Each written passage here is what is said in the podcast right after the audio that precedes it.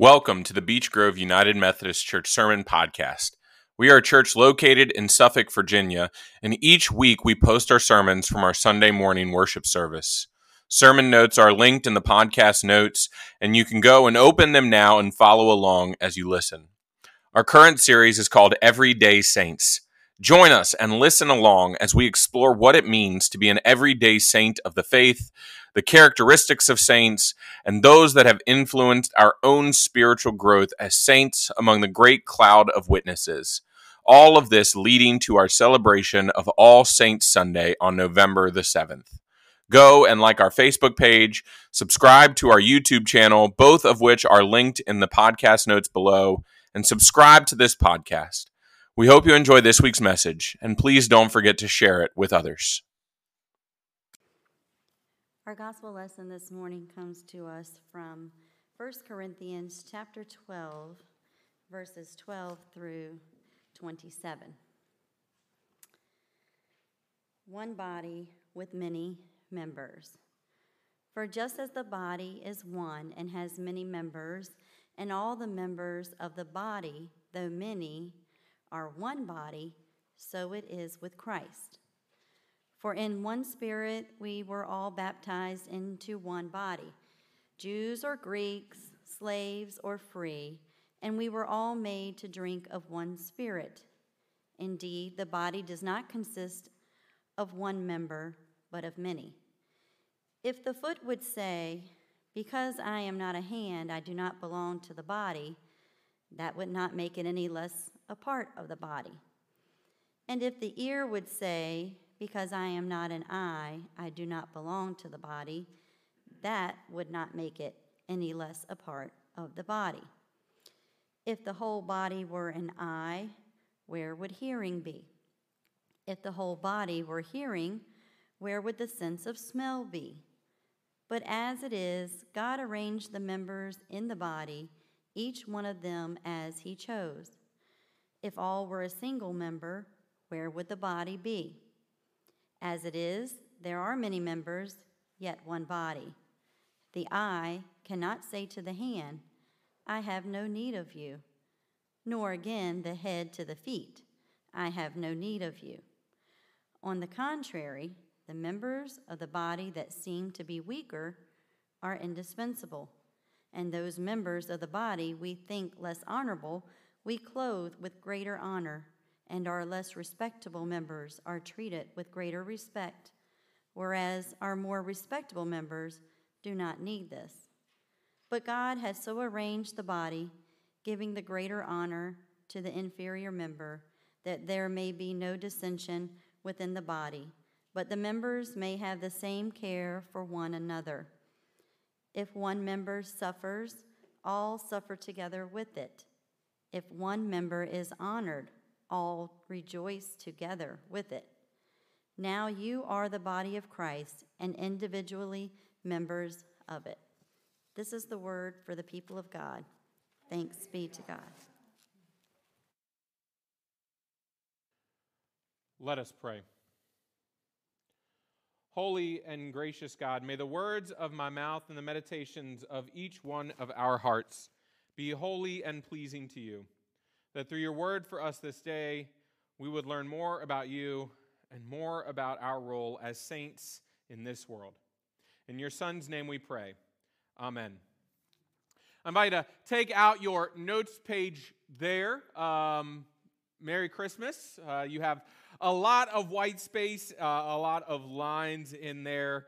Uh, you know, it's, it's not often that I have two sermon notes that, that don't have notes in them so close together. I know my last one was only just a number a few weeks ago.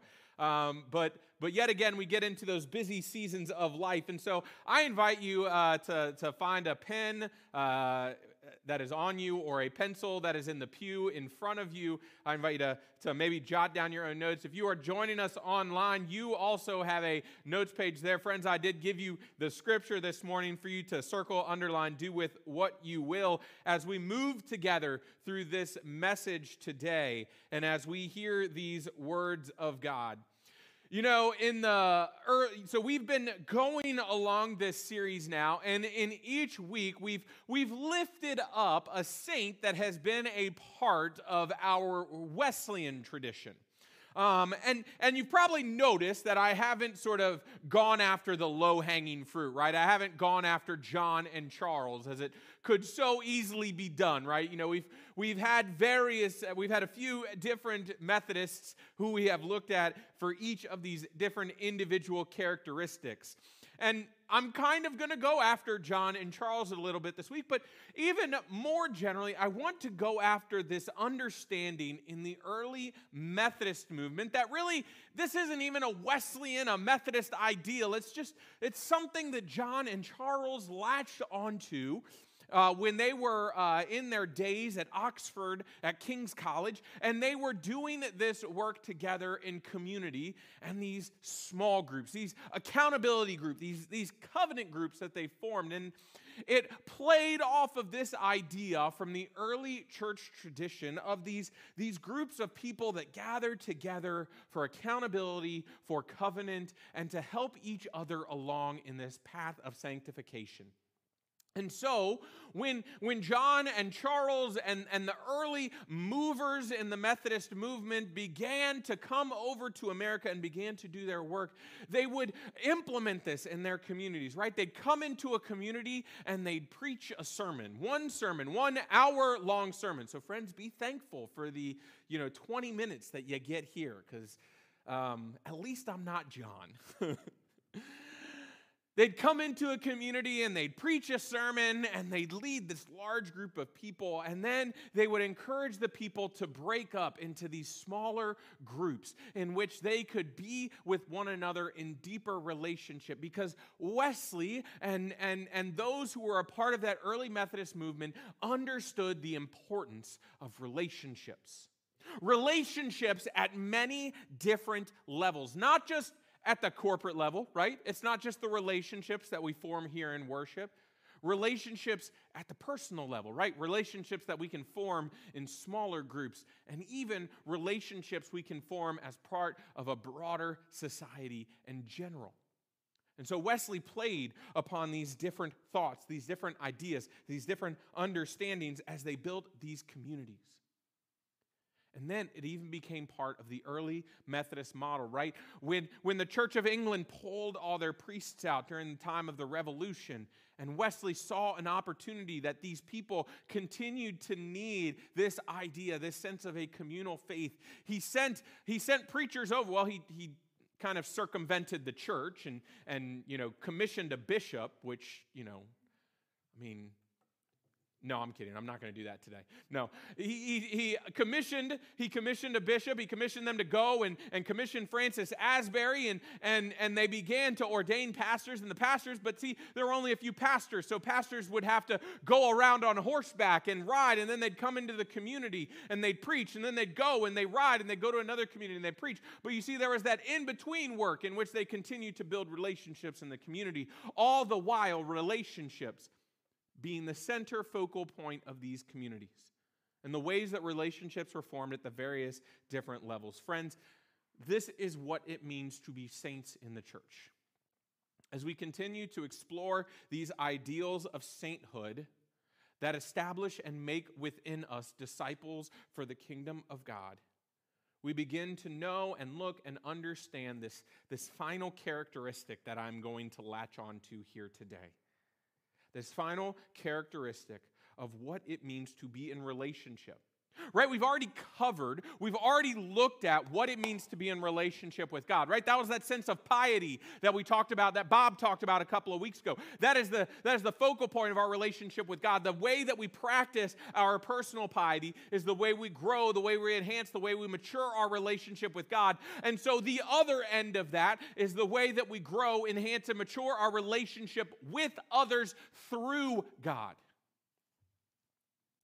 And so, as we have unpacked in this series what it means to be an everyday saint, that is what it means to be a disciple of the kingdom. we come to this last characteristic that, that I'm going to, to put forth, right? I've only got a certain amount of time here to, to get us through this series. So I kind of latched on to four that I thought were really uh, impactful in part. And so relationships become this foundation part of our faith because, because they help us to know and to be known. They fill these two basic understandings of human existence. This idea that we are both known and that we know others. Right? We are known by others and we know others right? There is this aspect of human existence that desires to be known. And we've filled that by being known by God. But there's also this aspect in which we are looking for a tangible knowing as we live into our existence. And so not only do we want to be known by God, but we want to be known by others. And therefore, we want to know other people. I say this to people who tell me they're introverted all the time. Even the most introverted people in this world still want to know others and be known. Now, they want it on different standards than us extroverts here. Right? I just want to know everyone. Y'all introverts, y'all just want to know people and then you like want to go back home and like restore your internal battery. But there's still that basic understanding that we want to be known and we still want to know others. Why? Because it is in those relationships that we are able to live out our faith. There's always at some desire, at some level, in some way of life, to know and to be known. And this is the aspect of sainthood that we latch on to today right? And this is where we continue to explore this understanding of the nature of the church, right? I, I introduced us a little bit to it last week as we began to talk about this idea between nature and mission, right? Our mission, the mission of the church, at least the mission in the United Methodist Church, is to make disciples of Jesus Christ for the transformation of the world. A plus on my ordination exams, friends. Make disciples of Jesus Christ for the mission, for the transformation of the world. That is our mission as the church, right? When we go and we are church for other people, that is what we are looking to do. We seek to spread who Jesus Christ is. However, that does not answer the pivotal question of why the church exists. Right? And we talked about last week, the church does not exist to prop itself up. But the church exists as a community of faith. The nature of the church is to be community. The nature of the church is to do this work to which God has called us to do. And so, within that nature, within the reason why the church exists, is this nature in which we are in relationship. And again, like we see in this manner of the early Methodist movement, we are in relationship in different levels. And we are in relationship in different ways with different people, but ultimately, we are in relationship. We are in relationship with those whom we are closest to, whom we have the greatest level of accountability and vulnerability to in our churches, our small groups, those who are a part of that close knit circle who help us in our spiritual transformation. We are in relationship, friends, with those who are sitting right here in the sanctuary, those who are joining us online this morning. Friends, this is a relationship that we have. We are in relationship with those who are a part of this community, whether they worship in this service, whether they worship in the 930 service, whether they worship online, whether they are absent this Sunday for any any variety of number of reasons, whether they have not been able to be at church for years. Friends, we are in relationship with everybody who is a part of this community. And friends, we are in relationship with everyone who lives in Suffolk. Friends, we are in relationship with everyone who lives in Virginia. We are in relationship with everyone who lives in the U.S. We are in relationship with everyone across this world. At some various level, relationships define who we are, and relationships define our sense of community. And so when we begin to think about why the church exists, the church exists so that we can be in relationship with one another and so that we can know and understand each other and ourselves. And as we unpack it, and as we look, Paul gives us this beautiful, this, this just great and wonderful example of what it means to be community and what it means to be in relationship when he begins to talk about the body of Christ. And when he begins to lay forth for us what it means to be the body of Christ, Paul is trying to express to the Corinthian church what it means to be in community with one another. Because the Corinthian church is not like if I were looking for like a model ideal church to like lift up in ancient times, I probably would not have gone to the Corinthians. Uh, they, they, they were a pretty dysfunctional church. But see, the cool thing about the Corinthians being a dysfunctional church is that we can kind of look and hear from Paul what it means to be a little bit more functional. And so you see in the Corinthian church there, there is this understanding. We see it, we, we know this because when we read Corinthians, this is always the theme that Paul comes back to. It doesn't matter whether Paul is talking about communion, it doesn't matter whether Paul is talking about community, it doesn't matter whether Paul is talking about just walking down the street. The Corinthians apparently have a problem with what it means to live in community. And they have this problem of hierarchical living where certain people feel they are more, uh, they, they have more benefits, they have more privileges than others, even in the midst of the Christian community. And so Paul comes out and he says, Whoa, whoa, whoa, whoa, whoa. That's, that's not what's happening here. That's not what these communities are meant to be. You see, these communities, they're meant to be the body of Christ, right? You have hands, you have feet, you have eyes, you have ears, you have, uh, you have different bones, you have different uh, limbs, you have different parts, and they all serve a different purpose, right? If my hands were legs, this would look very awkward right now. I can't do a handstand, otherwise, I'd demonstrate. I'm sorry. But Paul says, For in the one Spirit we are all baptized into one body. Jews or Greeks, slave or free, and we are all made to drink of one spirit. Indeed, indeed, the body does not consist of one member, but many. And Paul is calling us to this, this full sense of community that we all both know and are known. You see, isn't that cool? Because it, I have to know that I am a hand and I have to know that someone else is a foot. Right? I have to know that I'm a mouth and that my wife is an ear. I'm just going to let that one sit.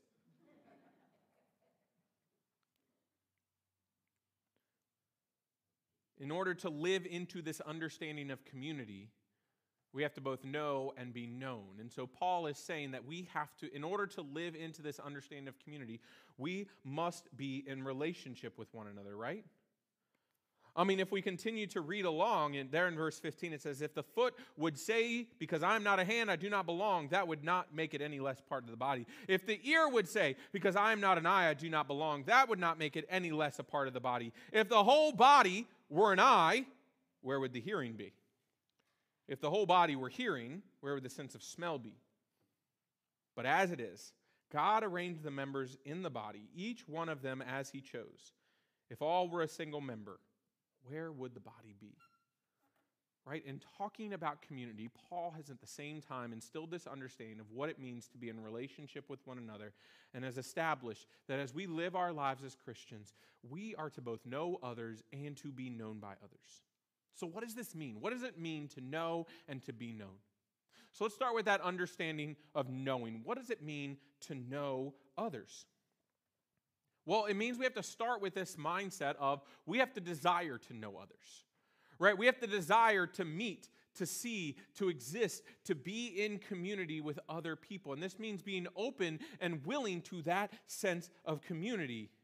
It leads us to reach out to get to know other people. Again, extrovert, introvert doesn't matter, right? Because there's always that sense of getting to know other people. Yes, we all do it kind of in our own different way, but there's always this sense of needing and wanting to get to know other people so that we can experience the fullness of community. And it means getting to know people who do not necessarily think, who do not necessarily act, who do not necessarily look like us. I think that many of us can look at the way that our society exists right now, the polarizing nature of our society, and I think one of the things we can attribute it to is this nature of knowing other people. Right? Have we surrounded ourselves too much with people who look, think, and act like us? Or are we getting to know people who exist outside of our own cultural bounds? Because the way that we know other people directly feeds into the value that we place on people we do not know.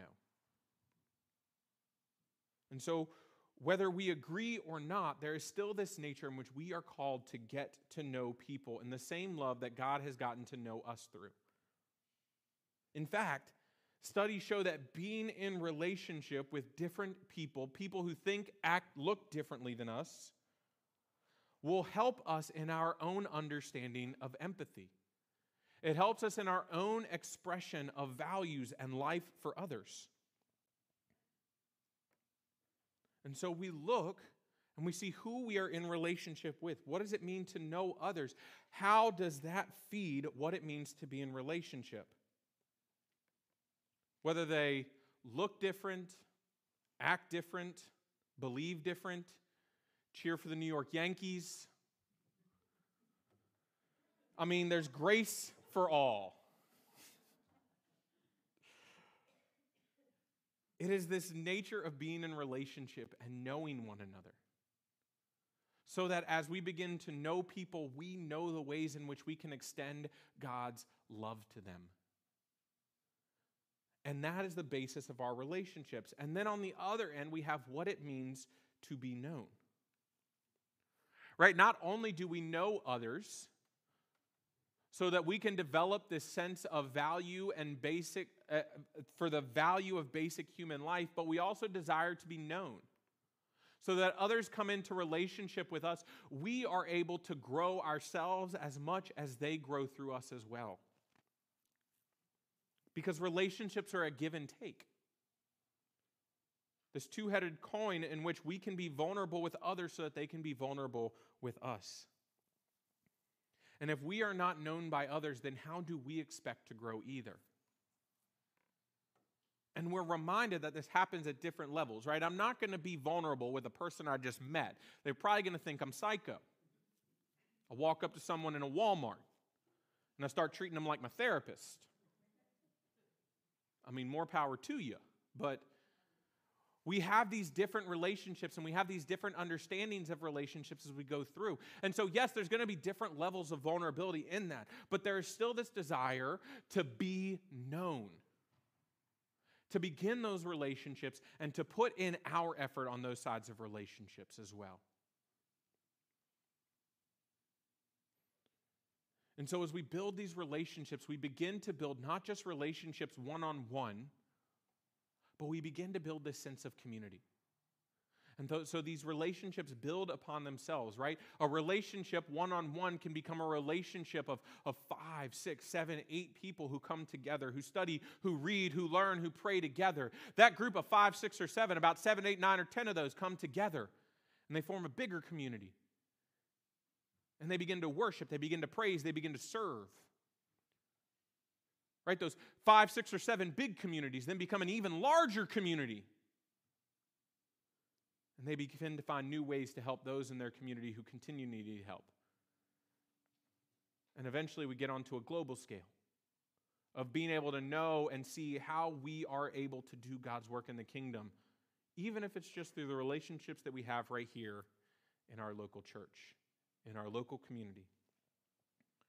Relationships build on one another.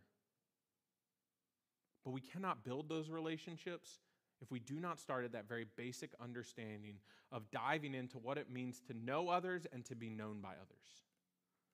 To explore that very basic human instinct of knowing those around us. Right? And so it, it really can be a little awkward, right? It, it can be that awkward of, of going to, to, I'll use the coffee shop because that's kind of what I do. And so, you know, when I'm at the coffee shop, I'll often just introduce myself to random people who are in the coffee shop. Because we all can, everybody can have fun over coffee, right? I mean, sustenance of life. And getting to know folks in our community. You know, as you're out in the community, who are you introducing yourself to? Who are you seeking to know? Even if they don't know right away that you go to Beech Grove Church, but they know that you are Hi, I'm Andrew. And then how are you seeking for them to know you as well? Right? Are you just entering into a one time thing where, where they know nothing about you, but you know everything about them?